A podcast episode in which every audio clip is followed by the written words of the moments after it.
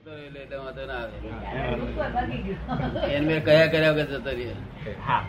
એટલે એ ટાઈમિંગ પૂરો થયો ઉદય પૂરો થયો. હા એ એ એ શું છે કે મને એમ લાગે નહીં શોભે નહીં. જ્ઞાની જ્ઞાનીને ના શોભે. ત્યાગીને જ્ઞાની જ્ઞાનીને શોભે નહીં. આ બધું શોભે નહીં. આ તો છતાં આ તો લોકોના આ ગાળિયા કહેવાય. ગાય ને ગાય ચાલે છે ને? એટલે એ એ જ મનમાં જરા વિચાર થતો હતો કે આમ કેમ થાય છે? સારા માણસો આ વસ્તુ તરફ જે દુનિયાવી રીતે સામાન્ય વ્યવહારમાં પણ જે વર્જ્ય છે એ સંત માણસો કેમ પીએ છે? ટૂંકો તો ગેરવ્યાજબી હતું જ. આ ગેરવ્યાજબી નથી. આ લોકોના લોકોના સુખની ખાતર પહેરીએ છીએ લોક પહેરાવાથી તેમને ગમતું અમને કઈ આ જરૂર ના હોય અને બીજી વસ્તુ જરા ખુલાસો કરી દઉં. હા હા. બીજી વસ્તુ એ ખટકી કે વળી પાછો હુક્કો સળગાવવા માટે આપણે બાઈ ભાઈ નો તો ઉપયોગ કરીએ જ નહીં. બાઈઓ બહેનો સળગાવી આપતી હતી. હે? બહેનો સળગાવતી હતી. બહેનો સરકારથી હતી, બહેનો. તો એ એ તો બિલકુલ વ્યવહારની રીતે બધી રીતે પણ ચાલે એવું નથી. બરોબર છે. પણ એ કોઈ ગયો ને વાત ગઈ બધી. એટલે ગયો ત્યાંથી પીવું. હા એટલે એ જરા મને ખટકતે ત્યાં તમારા બધા ભક્તોને વાત કરતો હતો મેં કહ્યું કે આ બરોબર વાત નથી. વ્યાજબી છે વાત વ્યાજબી છે. વાત બ્યાજી પણ અમારાથી ઉકો છોડાય નતો કારણ કે જ્ઞાની પુરુષે ખરબાવદે કહ્યું હતું કે જ્ઞાની પુરુષને ત્યાગા ત્યાગ ન હોય. પણ ત્યાગા ત્યાગ ના હોય એનો અર્થ એવો નથી કે ઉકો રાખવો. ઉકો એ છે તે છેલ્લી, એક છેલ્લી બાબત છે. કેવી છે? ખબર ને? એટલે અમને આમ અહીં ખટક્યાત કરતો હતો પણ એને અમે વિચાર શું કરેલો કે અમારે છોડ્યું ના છોડાય. અમારાથી છોડીએ તો અહંકાર ઊભો કરવો પડે. એટલે એની મેરે ખરી પડે એની મેરે દરેક નો મુદત હોય ખરી પડવાની. કાળ કાળ હોય. કાળ હોય. ત્યાં સુધી અમે રાહ જોઈએ. તે ચા સાથે છપ્પન વર્ષની ફ્રેન્ડશીપ હતી ચા જોડે. તે એની મેરે કયા કર્યા વગર જતી રહી? તાર મેં કહ્યું મેં કહ્યું આવું કયા કર્યા વગર આટલું ઓળખાણ? તું કયા કર્યા વગર જતી રહી? મને બહુ ખરાબ લાગ્યું. કહીને જવું તો અમે તને ફુલાર કરીએ કે ભાઈ તું આટલા વર્ષે જવું છું. એટલે ઉકાર મેં સમજ પાડી કે તું જવું તારે મને કહીને જજે. તો ફુલાર કરું તને તે ઉકાના માટે પણ ફુલાર નહીં કરવું જોઈએ એને જમીનમાં દાટી દેવો જોઈએ. ના મિત્રાચારી કરી મિત્રાચારી કરી એને એ એ વસ્તુ એવી છે. આખી. નહીં સમજો ખુલાસો એ. જરા સમજાવો પછી પછી એક માણસ એમ કહ્યું ખંભાતના ખંભાત એક છે એમ કહ્યું કે દાદાજી આ તમારો ઉકો મને આપી દો હું તમને સોનાનો ઉકો કરીને મોકલાવું છું કે છે. એટલે મેં એમને ઉકો આપી દીધો, મેં કહ્યું, સોનાનો મારે જોઈતો નથી. મેં શા માટે ઉકો આપી દીધો? આ હિસાબે કંઈક દૂર ખસી જાય છે, આ માણસ બોલ્યો છે હિસાબે. તે ઉકો આપ્યો, પણ ચાર દાડા રહ્યું. અને પાંચમે દાડા પછી સિગરેટ સરગાઈ એક છે કે, દાદાજી, સિગરેટ લો એટલે પછી સરગાઈ એટલે મેં જાણ્યું કે આ હજુ ખર્ચે નહીં, હજુ આનો કાળ પાક્યો નથી. સમજ પડે ને? અને ત્યાં ઔરંગાબાદ ગયો ત્યારે ઔરંગાબાદ વાળા કે છે દાદા આ સિગરેટ મૂકી રાખજો, મને છૂટતી નથી. અને તમને આ સી રીતે ફાવે છે? માટે મૂકી રાખજો. મને કેમ ફાવતું આવ્યું ઉડતું એટલે પછી ફરી બે ઓપન કરી દીધું બધા લોકોને, કે ભાઈ, આ આવ્યું પાછું કહ્યું છૂટતું નથી. અમારે તો ઓપન જ કરી દઈએ જે હોય તો ખુલ્લું ઓપન ટુ સ્કાય બધી વસ્તુઓ. પછી છે પુણ્ય પુણ્ય સારું લોકોનું કઈ પુણ્ય જાગ્યું? તે તબિયત નરમ થઈ તો ડોક્ટર એક મોટા આયા કીકાણી કરીને. ગવર્મેન્ટ ડોક્ટર મોટા મોટા ડોક્ટર તે દસ પંદર વખત આયા પછી મેં કહ્યું કે તમારી ફીનું શું કહ્યું? તો કે આ ફી અમને આપો કે છે? તમે જે કોઈ કે તમારું ઉકો સિગરેટ બે મને આપી દો કે છે. શું કે છે? બરોબર. કોને સિગરેટ આપી? ઠીકાણી એને મૂળ છે તે જૂનાગઢ નો નાગર. નાગર બચ્ચો કદી નો હોય કચ્ચો. બરોબર. મેં એને કહ્યું મેં ધન છે નાગર. કે જગત જગત પર ઉપકાર કર્યો તે. તથાસ્તુ કહ્યું ને? એ તથાસ્તુ. એમ કહી દીધું ને? અમે તો અમે તો અમે તો પ્રોમિસ આપીએ અમે તો અમે ક્ષત્રિયો પટેલો એટલે ક્ષત્રિયો. આમ પ્રોમિસ આપીએ એટલે ફર ફેરવાની પછી આ વિચાર જ ના આવે. એને પ્રોમિસ આપીએ પછી વિચાર નથી? પ્રોમિસ આપીએ એટલે કે શું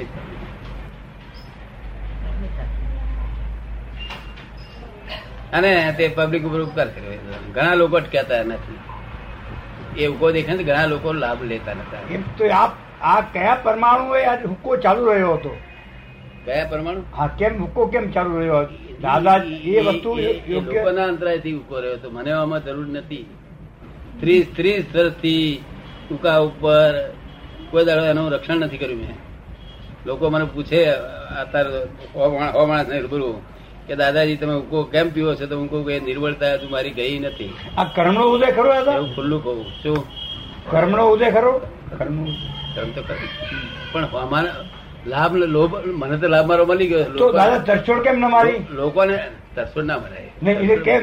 શું એમને સમજાવો. કોઈ વસ્તુ તરછોડ ના મારી. એમને સમજાવો ત્યાગ ના કરીએ ત્યાગ ના કરીએ કોઈ વસ્તુ ત્યાગ એ તરસોડ છે. શું છે? ત્યાગ એ તરસોડ છે એની પાસે અહંકાર છે. શું છે? સમજી વસ્તુ હરી પડવું જોઈએ. વર્તવું જોઈએ મહાવ્રત હોવું જોઈએ. મહાવ્રત એટલે શું? ત્યાગ બાગ નહીં. એની મેરે ખરી પડવું જોઈએ. એની મેરે તમારે કઈ કોઈ વસ્તુ એની મેરે જતી રહી છે એવું બનેલું છે કે નહીં? અનુભવમાં આવ્યું છે ને પણ ત્યાગની પ્રેક્ટિસ તો કરવી જોઈએ ને. હળવે હળવે હળવે પ્રેક્ટિસ તો કરવી જોઈએ ને. પોતાની મેળે તો બધું કરે ને એ કસરત છે. એ કસરત તો તમને કસરતમાં એક તમારા મનમાં હિંમત આવી જાય એટલા પૂરતી જ છે કસરત. સમજ પડે ને. અને ત્યાગ એ તમને બોજો તમારે સહન ન થતો હોય એટલો ત્યાગ કરી નાખો. શું કહ્યું? બોજો સહન ન થતો સાધક દશામાં બોજો સહન ન થતો એટલો તમે ત્યાગ કરી નાખો. જો કપડાં પહેરીને તમને ગમતું હોય તો કપડું પહેરીને કરો. અને કપડો કાઢી નાખીને ગમતું કપડો કાઢી નાખીને તમને બોજો ખસી જાય બોજો ન રહેવો જોઈએ સાધક દશામાં. જો એના માટે ત્યાગ છે. બાકી ત્યાગ એ તો તિરસ્કાર છે. શું છે? હા. છૂપો તિરસ્કાર છે. તિરસ્કાર નહીં. મોક્ષ નહીં. મોક્ષ વ્રત જોશે વ્રત. અણુવ્રત ને મહાવ્રત જોશે. પણ આવી વસ્તુઓ ઉપર તો તિરસ્કાર કરીને જ આમ પોતાની મેળે પછી આવે ને તિરસ્કાર તો બતાવવો જોઈએ ને. નહીં તિરસ્કાર તો છૂટે નહીં તો ન છૂટે. નહીં તિરસ્કારથી છૂટો ખરો પણ એક બાજુ અહંકાર વધે ને. બે ગેરલાભમાંથી પહેલો ભગવાને શું કહ્યું છે કે સમજી અને વ્રત વ્રત લો. શું છે? સમજો કે આ કેટલું ખરાબ છે. એની મેરેજ વ્રત વર્તમાન વર્તનમાં આવશે. અને વર્તનમાં આવે એને વ્રત કહેવાય છે. શું કહેવાય છે? વ્રત એટલે વર્તન. આમ હા એ અણુવ્રત જૈનો અને અણુવ્રત. તે પણ એ થોડી ઘણી વર- વર્તનમાં આવી ગયું હોય.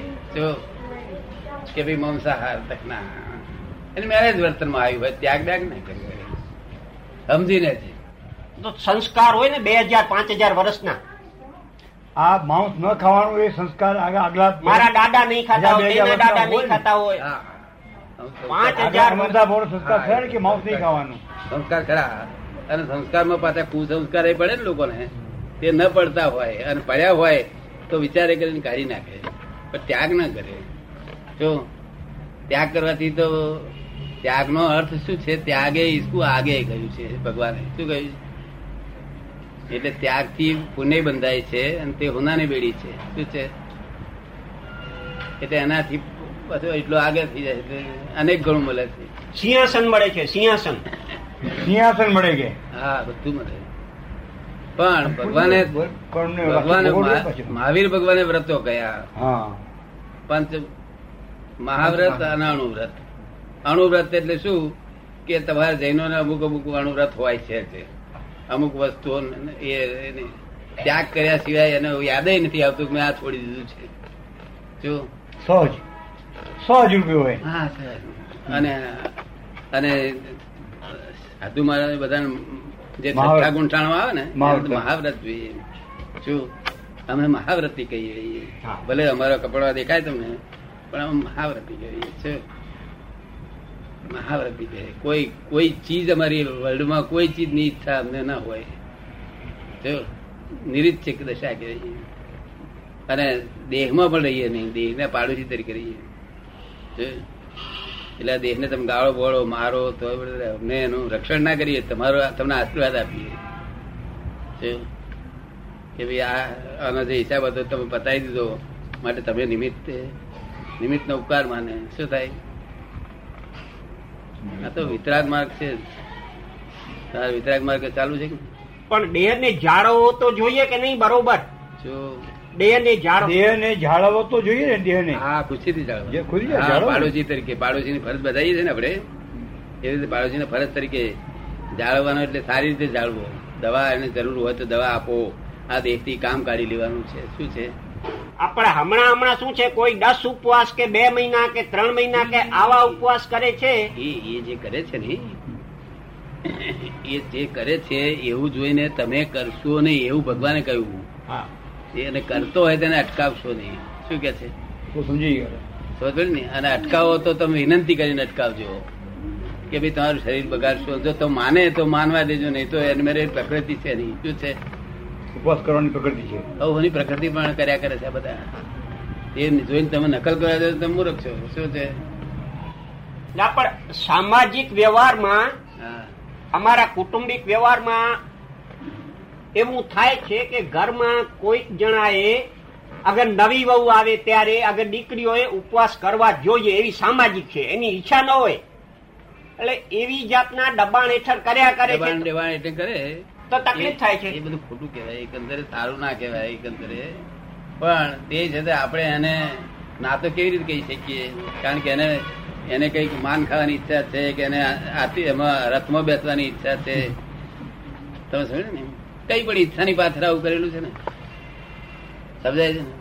તે અહંકાર કરીને કરે છે, ઉડતું શરીર બગાડે છે, ઉડતું. હવે હોય તેને સમજાવીએ એમ વિનંતી કરીને સમજાવીએ કે તારું શરીર બગાડે છે, ઉડતું. અને તાકત ના મારે તો કરવું છે, તો હું કંઈક સમજ પડી કરવા, નકલો ના કરવી કોઈની. અને કરતો હોય તેને ખોટું આપણે કહેવાય નહીં, કારણ કે દરેક માણસ પોતપોતાના કર્મના જો- જોખમદાર પોતે છે. શું આપણે કોઈને એ તો નથી કહી શકીએ દરેક સ્વતંત્ર છે. એ પૂછે તો જવાબ આપીએ કે ખોટું છે નુકસાનકારક છે. શરીરને સારું નહીં થાય. આવા ઉપવાસ ન કરવા જોઈએ. ખરી રીતે અમને જો પબ્લિકમાં કોઈ પૂછે કે આવા ઉપવાસો કરવા જોઈએ નહીં. તો એકાદ કે બે ઉપવાસ કરે અત્યારે આ કંટ્રોલના જવાનો અનાજ ખાવાનું અને શરીરમાં શક્તિ બરકત છે નહીં. અને એકાદ બે ઉપવાસ તો ઠીક છે. મેં જરા ઉપવાસ આવા. બીજું જ્ઞાન સમજવાની જરૂર છે. ભગવાનનું જ્ઞાન સમજવાની જરૂર છે. ભગવાન પણ ભગવાનનું જે જ્ઞાન છે પોતાની જ રીતે માણસમાં તો સારા માણસમાં કે સદગ્રસ્ત માણસમાં તો પોતાની રીતે ઉતરતું જ આવે ને એને શીખવવાની ક્યાં જરૂર પડી જાજી? ને શીખવાનું તો શીખ્યા વગર તો જાણે જ નહીં ને. સ્કૂલમાં જવું પડે ને સ્કૂલમાં ના. જાય તો એમને એમ ઘેર બરોબર. ઘેર. પણ નૈસર્ગિક રીતે તો આવી જાય ને નૈસર્ગિક રીતે. નૈસર્ગિક રીતે નૈસર્ગિક એને કહેવામાં આવે છે કે નિમિત્ત હોય તો જ નૈસર્ગિક થાય. એટલે નહીં તો સ્કૂલો બોલો કાઢી નાખે, શું થાય? એ કલ્પનામાં આવે છે ને? જ્યાં સ્કૂલો નથી, ત્યાંથી દશા છે. સ્કૂલો હોય ત્યાંથી દશા હોય છે. એટલે એ તો જરૂરિયાત છે. માસ્ટરોની જરૂર છે, સ્કૂલોની જરૂર છે, ડાક્ટરોની જરૂર છે, વકીલોની જરૂર છે, બધું નિમિત્ત છે. પણ આપણામાં કહ્યું છે ને કે તમારા પુણ્ય ભાવ હોય, પુણ્યોદય હોય આ ઘણા સાધુ સંતો આપણે સમજીએ છીએ આઠ વર્ષની કે નવ વર્ષની કે બાર વર્ષની ઉંમરે કંઈ પણ શીખ્યા શ્રીમદ રાજચંદ્ર નો દાખલો લ્યો. કોઈક પુણ્યોદયને કારણે પોતાની મેળે ઊંચી કક્ષા પ્રાપ્ત કર્યા કરે છે. એમ એમને કહું છું કઈ સ્કૂલમાં કે ક્યાં શીખવવા જવું નથી પડતું. ના એ રાજચંદ્ર એ એ તો આ તો પાછલા ભાવોનું બધું લઈને આવેલા? પણ બીજા માણસો એ પોતે પાછા શીખીને આવેલા છે. લોકો પાસે શીખીને આવેલા છે. તમારે તમારે શીખવા બાકી હોય એને શીખવાની જરૂર છે. નિમિત્તિત છે. શીખ્યા વગર તો બરાબર ને. છોકરાને મા બાપ શીખવાડે કે તે પ્રમાણે ચાલે પછી ગુરુ શીખવાડે. એ પ્રમાણે હા પણ એવો સાદો સંત સમાગમ કે દેવ દર્શન કે એટલું સામાન્ય માણસ માટે ઘણું છે એમ હું કહું છું. કયું? દેવ દર્શન હા ચાલુ સારું વાંચન અને થોડો ઘણો સંત સમાગમ એટલે વ્યાખ્યાન કે એવું કે એવું ચાલુ માણસ માટે ઘણું છે એમ. ઘણું છે એટલું કરે તો ઘણું છે. હા. પણ જોડે જોડે ખોટ ના ખાય તો બહુ. આ તો તેને રૌદ્રધન બહુ ખોટો ના ખાય. તો ઘણું છે. જો. એ સાધક દશા હોય પણ બાધક ના હોવી જોઈએ શું અને બાધક હોય તો થોડું પ્રમાણમાં હોવું જોઈએ પણ આપણે જૈન શું જૈન નો અર્થ જ શું લાભા લાભ એટલે સો રૂપિયા કમાયા અને પંચાવન ખોટ ગઈ, પણ પાંચ તો વધ્યા. એવું કહેવા માંગે જૈન એટલે. એટલે આપણને આમ બધું કમાઈએ ખરા? ભગવાન દર્શનમાં જઈએ દર્શન જઈએ કઈ સારું વાંચન કરીએ, સ્વાધ્યાય કરીએ, એ બધું કરીએ, સો દોઢસો રૂપિયા કમાઈએ. અને પછી આરતી ધ્યાન, રોજ ધ્યાન કરીને બસો ખોઈએ, તો આપણે ઘરમાં ખોટ આવી રહેવાય એટલે ખોટ વાળો ધંધો ના હોય હોવો જોઈએ ને વાળો. કઈ પાંચ રૂપિયા આપણી પાસે પડી રહેવા જોઈએ. આ તો ધ્યાન રોજ નથી બહુ ખોટ્યો જાય છે. એવું આપને લાગે છે? એવું આપને લાગે છે? હા. હા. પણ હવે એ તો એવું છે ને આ તો સંતોનો વિષય છે. ચાલુ માણસ તો ગરમ થાય ને ઠંડો થાય માફી માગી લે બધું કરે. આ તો સંતો શું સમજે. ચાલુ માણસ સમાજ શું સમજે? અમારી ભૂલ થઈ હોય તો માફી માગી લઈએ. કોઈક વખત રડી પડીએ કોઈક વખત ગુસ્સે થઈ જઈએ એ તો ચાલુ માણસ તો એવું એવા જ કર્યા જ કરશે. ચાલુ માણસ ચાલુ માણસ ને સંતો ફેર શું છે? એ બે હાથ પગ વાળા છે પેલા બે હાથ પગ વાળા છે બધું ફેર શું છે? એ ગાલ કરતો ઠીક ને. ચાલુ કોઈ અહીં. સંતો સંતોને એવી જગ્યા મળી આવી. એટલે સંત થયા એવું તમને જગ્યા મળી નથી આવી મળી આવે તો તમે પણ સંત થઈ શકો છો. મનુષ્યને જૈન ધર્મ પ્રાપ્ત થઈ રહ્યો છે તમે વિતરાગો ઓળખો છો. વિતરાગોથી મોક્ષ થાય એમ તમે જાણો છો. પછી તમારા સંતોમાં ફેર શું રહ્યો છે? જૈન તો જૈનને ભગવાન સંત જ કયા છે? બધા જ જૈનો સંત કયા છે. પણ આ જૈનોમાં જૈન પણ રહ્યું નથી એટલે અત્યારે નામ જૈન પણ છે. શું છે? નામ જૈન. આ કોઈ લક્ષ્મીચંદ હોય અને નામ લક્ષ્મીચંદ હોય પણ આપણે એને પૂછવા જઈએ કે ભાઈ બસો રૂપિયા ધર્માદા બતા હું દોઢસો નોકરી કરું છું? એ નામ લક્ષ્મીજન કહેવાય. સાચા લક્ષ્મીજન ના કહેવાય ને? એવી રીતે નામ જૈન જૈનના ગુણો દેખાતા નથી અત્યારે. શ્રેષ્ઠ જૈન જૈનની સુગંધી હોય. પચીસ પચીસ મિલા એરિયામાં સુગંધી આવે. શું કારણ એનું? એનું કારણ શું? એનું કારણ આ જમાનાનો બધો પવન લાગી ગયો. જૈનો જૈનો પોતાના જૈન પણામાં રહ્યા નહીં. અને બીજું એમને ઉપરથી ગુરુઓ ગુરુઓ પ્રમાણમાં મળ્યા નહીં. એવું એવું છે ખરું કે ગુરુ બરોબર નથી? ગુરુ બરોબર નથી. નથી. તે ગુરુ બરોબર નથી પણ ગુરુનો દોષ નથી. લોકોનો ભાગ્યવાન છે એટલે ગુરુ ના મળ્યા. શું? ગુરુ બરોબર નથી મળતા એનું કારણ લોકોનો ભાગ્યવાન છે? પણ મહાવીર ભગવાન જેવા તો ઉપર છે ને. હા છે. તો તો એની અસર ગુરુ ઉપર આપણા ઉપર પડવી જ જોઈએ. આપણે આમ કેમ ચાલીએ છીએ જૈનો એમની અસર એમની ઉપર ના પડે. એ તો કે છે કે તું તારી મેરે તારી મહી બેઠેલા છે મહાવીર. તેની અસર પાડ કે છે. એ તો કે મુખમાં થઈને બેઠા હવે મહાવીર ભગવાન કશું આપણું ધોળે નહીં. મહાવીર મોક્ષ ગયા. કશું ધોળે નહીં એ તો મોક્ષમાં જઈને દિન હાથે બેઠા આપણે. ફક્ત એમના નામ પર દેવ લોકો કરે છે જે શાસન દેવો તે એમના નામ પર કરે છે એટલે આ બંધારણ ભગવાન કઈ કરે છે.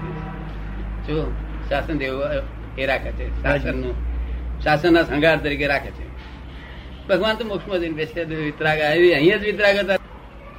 કાલી દર્શનથી એમનું કલ્યાણ થાય આપણું. એમનું દર્શન કરીએ ને તો બહુ કલ્યાણ થઈ જાય. કે તમને વળે નહીં. વિતરાગ વળે નહીં. વળે ખરા? મીઠો મીઠો ઠપકો આપે. મીઠો કશો ઠપકો ના આપે. બોલે જ નહીં. બોલે જ નહીં. પોતાના જમીન જોડે નતા બોલ્યા છોડી જોડે નતા બોલ્યા. ના બોલે એ તો વિતરાગ કહેવાય. દર્શનથી તમારું કલ્યાણ થઈ જાય. બસ જો દર્શન સાચા થઈ ગયો તો શ્રેણિક રાજા પેટ કલ્યાણ થઈ જાય. પહેલો તીર્થંકર થવાના છે શ્રેણિક રાજા. જો દર્શનથી મહાવીરના દર્શન. કેવા દર્શન એને કર્યા આવ્યો?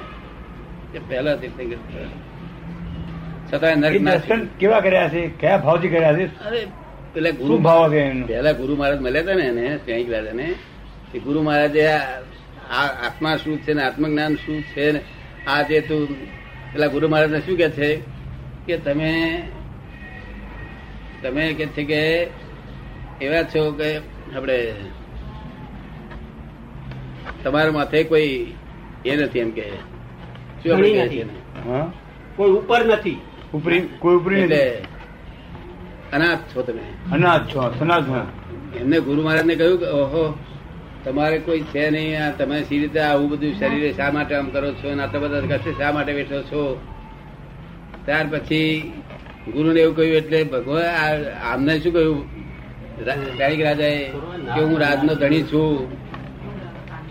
હું રાજનો હું રાજનો ધણી છું એ બધું કહ્યું. ત્યારે. તમે છે તે ચાલો અને તમારા દુઃખ શા માટે કષ્ટો બેઠો છો? સર કે તું અનાથ છું કે છે? ભગવાનને રેડિક રાજાને કહ્યું. ત્યાં હું અનાથ કઈ રીતે, હું આવડો બધો તારે એમને સમજાયું કે હું મારી સ્થિતિ આવી હતી. હું રાજાના ત્યાં જન્મેલો હતો. અને ત્યાં આગળ મને મારું મારું અનાથપણું સમજાયું, મને આ રોગ થયો એટલે. અને અનાથપણું સમજાયું એટલે મારે હું અહીં બેઠો છું કે છે નાથ થવા માટે. અને તું પણ અનાથ છું કે છે. એટલે એને જ્ઞાન સમજાયું ત્યારથી મહાવીરને જોયા દર્શન એકદમ સ્ટેડી થઈ ગયું. ઉતરી ગયું? તે સહાયક સમ્યક દર્શન થઈ ગયું. તરત જ. સહાયક સમ્યક દર્શન આ કાળમાં ન થાય એવી થઈ ગયું જો અને પહેલા તીર્થંકર મહાપદ્મ નામના થશે તેમાં કોઈ કે છે વ્રત કેટલા કરે પછખાણ કરે કરે વ્રત નહીં પછખાણ નહીં નહીં ત્યાગ વસ્તુ કોઈનો શ્રેણીક તીર્થંકર થશે જે સ્થાનાંગ સૂત્ર જોયેલો. જો પણ જો ભગવાન મળવાથી શું ના થાય છે. જેના દર્શન કરવાથી સર્વ પાપ. પણ દર્શન કરતા આવડવું જોઈએ. પછી દ્વાન જ પછી તમે પેલા એમાં ચટણીમાં હોય અને વાણી એકલી જ મીઠી લાગતી હોય. એ ના દર્શન કહેવાય. વાણી એકલી મધુરી લાગે કારણ બહુ મધુરી વાણી હોય એમની. તે મીઠી લાગે ને. તે પોતાની બહીને કે તું શાક ને પૂરી બે લેતી આવજે અહીંયા મને ત્યાં ગમવા ઉઠવાનું ગમતું નહીં. પણ એની દ્વાન જ ચટણી હોય ગયા શું? પેલા ચટણી દ્વાન જ નથી. હા પણ કોઈ પણ ધર્મના આપણે સિદ્ધ અગર મહાત્મા પુરુષના દર્શન કરવાનો લાભ મળે એમાં એમની અસર થાય ખરી. કોઈ પણ સંત પુરુષ ગમે ધર્મનો હોય એના દર્શન કરવાથી એની અસર આપણા ઉપર થાય ખરી? ચોક્કસ. દર્શન દર્શન ભાવે કરો. તો અસર થાય દર્શન ભાવે.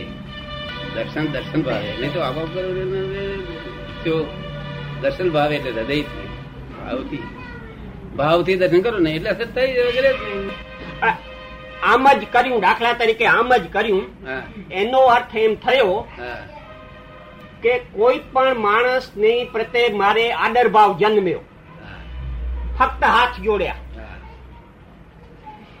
આદર ભાવ જોડ્યો એનો અર્થ એમ થયો કે તમે જે કહો છો અગર આ ભાઈ કહે છે એ હું સાચું માની લઉં એટલે આ આડર ભાવ તો છે જ મારું હાથ ફક્ત જોડ્યા એટલે સરણું થયું હા હાથ તો બે એટલે દર્શન ભાવે થયા ને હાથ તો બે રીતે જોવે છે આદર ભાવ હોય ના હોય તો જોડે છે લોકો શું કે છે ખબર પડી આમ ને? તો મને હાથ તો બે રીતે. કરી છે, છે, કે નહીં, છે. છે જ. આદર આવું સામે ક્યારેક અને હાલ્યો ને ક્યારેક આ- આદર આદર ભાવ કેમ- કેમ કે ભાવથી તો- હાથ- હાથને જોડેલા હોય ને આદર ભાવ હશે ને ઓળખી જાય મહાવીર કે અંદર ખુશી આનંદ મેં જેવા અમે ઓ જ્ઞાન- કે અમે જ્ઞાનીઓ ઓળખી જઈએ અમે ઓળખી જઈએ હવે હાથ ના જોડે ને એક જણ બહુ હાથ જોડતો હોય પગે પડપડ કરતો હોય એક જણ બિલકુલ હાથ જ ના જોડતો ઓળખી જઈએ અમે તરત. જ ખબર પડે અંદરથી જોઈએ બહારનું ને બહારની કે- બહાર એક અંદર બાહ્ય બે હોય ને તો આ બહારનું છે તે ખૂટે નહીં આપણને. વ્યવહારમાં પૈસા ને પૈસા અડચણ ના પડે. અંદરનું મોક્ષ લઈ જનારું છે. અને બહારનું વ્યવહાર લાવનારું છે. શું છે? વ્યવહારમાં જોઈશે ને બધું? આ ગાડીઓ બાડીઓ ના જોઈએ? ફરવાના ધંધા હોય મોટા તો. બંગલા બંગલા જોઈએ નહીં. એટલે બહાર જે વ્યવહાર કરો છે ને, એ બધું બહાર. અંદર નો જે અંદર, તે લોકો અંદરનું હોતું નથી, બહાર કરે છે. માવીને શું કરે તે બહાર કરે છે. ત્યાં દેરાસરમાં જાય છે ને, તે ચીજ જોડામાં હોય છે બહાર લઈ જશે શું લઈ જશે શું લઈ જશે શું એટલે ભગવાન કે છે હું શું કરું? કે છે ચિત્તમાં દર્શન ચિત્તમાં ફોટો લેશે મારો ફોટો લે સાથે લેશે જોડો લઈ જાય ખરા ત્યાંથી લોકો? લઈ જાય છે. હા એટલે પછી લોકો ભડકે છે. પણ હવે કોઈ ત્યાં કોઈ સંભાળવા વાળું નથી ને જોડા. માણસ શાંતિ શાંતિથી ભક્તિ નથી કરી શકતો. હા તે જ કહ્યું ને. કોઈક વખત મને ભાવ જાગે. આજે જ કહું કે ભાઈ ઘણા જણાએ બાર જોડા ઉતાર્યા છે. મને એવું ન થયું. મેં કહ્યું કે ચાલો આપણે અંદર ઉતારીએ. હવે આ કોને કામ કોને સોંપવું? હું તો ભક્તિ કરવા જાઉં છું. તો ભગવાનની સાથે લય થવાને માટે પણ પછી મારું જોડામાંથી ધ્યાન કેવી રીતે જૈનો પૂછે છે કે અમે દેરાસરમાં જતા આવું થાય છે. તો મારે કોને આપવું બરોબર. તમે મારી પર તમને વિશ્વાસ હોય તો મને આપો કે દાદા ભગવાન તમને આપ્યું એમ કહીને જાઓ. અગર તમને મારી પર વિશ્વાસ ના હોય, તો તમારે બૂટને કહી દેવાનું કે, હે બૂટ, હું દર્શન કરવા જઉં છું. તારે રહેવું હોય તો રહેજે, ને જવું હોય તો જજે. હું દર્શન કરવા જઉં છું ભગવાનના. તારે રહેવું હોય તો રહેજે, અને ના રહેવું હોય તો જજે. શું કહ્યું? એમ કરીને જઈએ. એટલે ગયો હોય તો આપણે કહીએ ગો જવાનું કહ્યું તો ગયો. અને રહેવાનું રહે- રહ્યો તો ઠીક છે, નફો જ છે. એ રીતે જવું જોઈએ. દાદા ભગવાન જાય બૂટ ખજી ને તે પાંજ્યા તો પાંજા રહે. એનો સહેજા સહેજ ભાવ ના એનો કાયદો છે. એવું છે બૂટ જવું બૂટ જવાની પાસે કાયદો છે. આ આ જગત એક ક્ષણ પણ વાર કાયદા વગર ચાલતું નથી માટે ગભરાશો નહીં. બરોબર છે. એક ક્ષણ વાર કાયદા વગર ચાલતું કોર્ટમાં કાયદા બરોબર છે એ તો ફટફટિયા કાયદા છે? પણ જગત નો કાયદો એક ક્ષણ વાર નિયમબદ્ધ છે. બિલકુલ ક્ષણવાર ન્યાય ન્યાયથી બહાર ચાલતું જ નથી. મારે બૂટ ગમે ત્યાં તમે કાઢીને જાઓ જો મય જશો તમે ઉપાધિ કરશો તોય જતા રહેશે. અને નહીં કરશો તોય જતા રહેશે. માટે તમે બૂટને કહીએ કે તારે જવું હોય તો જજે ને રહેવું હોય તો આપણે તો અહીં દર્શન કરવા હેડ્યા ગઈ શું કહ્યું? અને નહીં તો મારી મારા ભરોસે છોડી દેજો કે દાદા ભગવાન, હું હોઉં કે ના હોઉં તો આગળ? પણ દાદા ભગવાન, નામથી તમે બોલો ને તો મને પહોંચી જાય વાત. તો મારા નામ પર છોડી દેજો. તું મારા હાથે વાના જોડા તમારા. આ એ રસ્તો સારો. હવે આપણે એ એ જ કરીશું ચાલો. તમે સર્વસ્વ દુઃખ મને આપી જાઓ. આ બધા લોકોનું શું કહું તમારા બધા દુઃખ મને આપી જાઓ. બસ એ અખતરો હું કરીશ. ફરી ફરી યાદ ના કરો. એ સર્વસ્વ દુઃખ આપી જાઓ બધાને કહું એ અખતરો હું કરીશ કે હવે? આ એકત્રો કરો તમે. એ એકત્રો કરો બરોબર. દાદાના નામ પર. અને સર્વસ્વ દુઃખ આપી જાઓ બીજા પણ દુઃખ આપી જાઓ મને. આ હળવે હળવે પછી આગળ પછી વધીએ. યાદ કરો દરેક જી. આપણે શંકા પડે. વાપ્યા. દાદા ને દાદા ભગવાન તમને આ સોંપ્યા પછી યાદ કરવાનું નહીં નહીં યાદ કરો તમારી પાછું આવતું રહેશે. ના, ના. જાય ને ઘડી પર તો આપણે દાદાને સમર્પણ કર્યા. બસ પતી સંતોષ લઈ લેવાનો. કોઈ જાતનું કોઈ દુનિયામાં નામ દેનાર નથી. દુનિયામાં કોઈ નામ નથી. કારણ કે મારો ઉપરી જ કોઈ નથી. આ વર્લ્ડમાં કોઈ મારો ઉપરી છે નહીં. જો અને તમારો ઉપરી કોઈ છે નહીં એ હું જાણું પણ તમારો ઉપરી તમારી બ્લન્ડર અને મિસ્ટેક છે. શું છે? તમારા બ્લન્ડર અને મિસ્ટેક એ બે તમારી ઉપરી છે. તમારા ઉપરી બીજું કોઈ છે? આત્મા સાફ કરવો જોઈએ. હા ભૂલો બધી કરવી જોઈએ બધી. જે ભૂલો છે ને ભાગવી પડશે. શું નામ કે છે ભાઈ? હંસરાજભાઈ. હે? હંસરાજભાઈ. હું હંસરાજભાઈ છું એ મોટે મોટે બ્લડર કહેવાય. શું? હંસરાજભાઈ નામ પાડેલું છે. અને તમે માની લીધું પાછું? કે હું હંસરાજભાઈ છું એવું જ માની લીધું?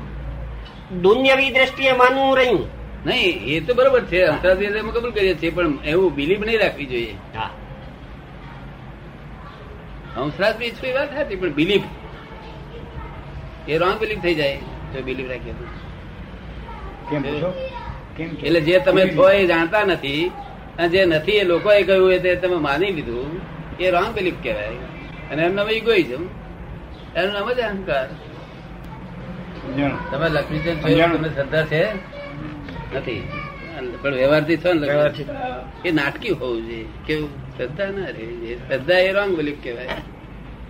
પાછો આ બાય નો ધણી છું એ બીજી રોંગ બિલીફ આ છોકરાનો ફાધર તો ત્રીજી રોંગ બિલીફ કેટલી રોંગ બિલીફો બેઠી છે? એ જ મિથ્યા છે. આ રોંગ બિલીફો જ્ઞાની ભૂલકારી કરી નાખે એક કલાકમાં. અને રાઈટ બિલીફ બેહાડી.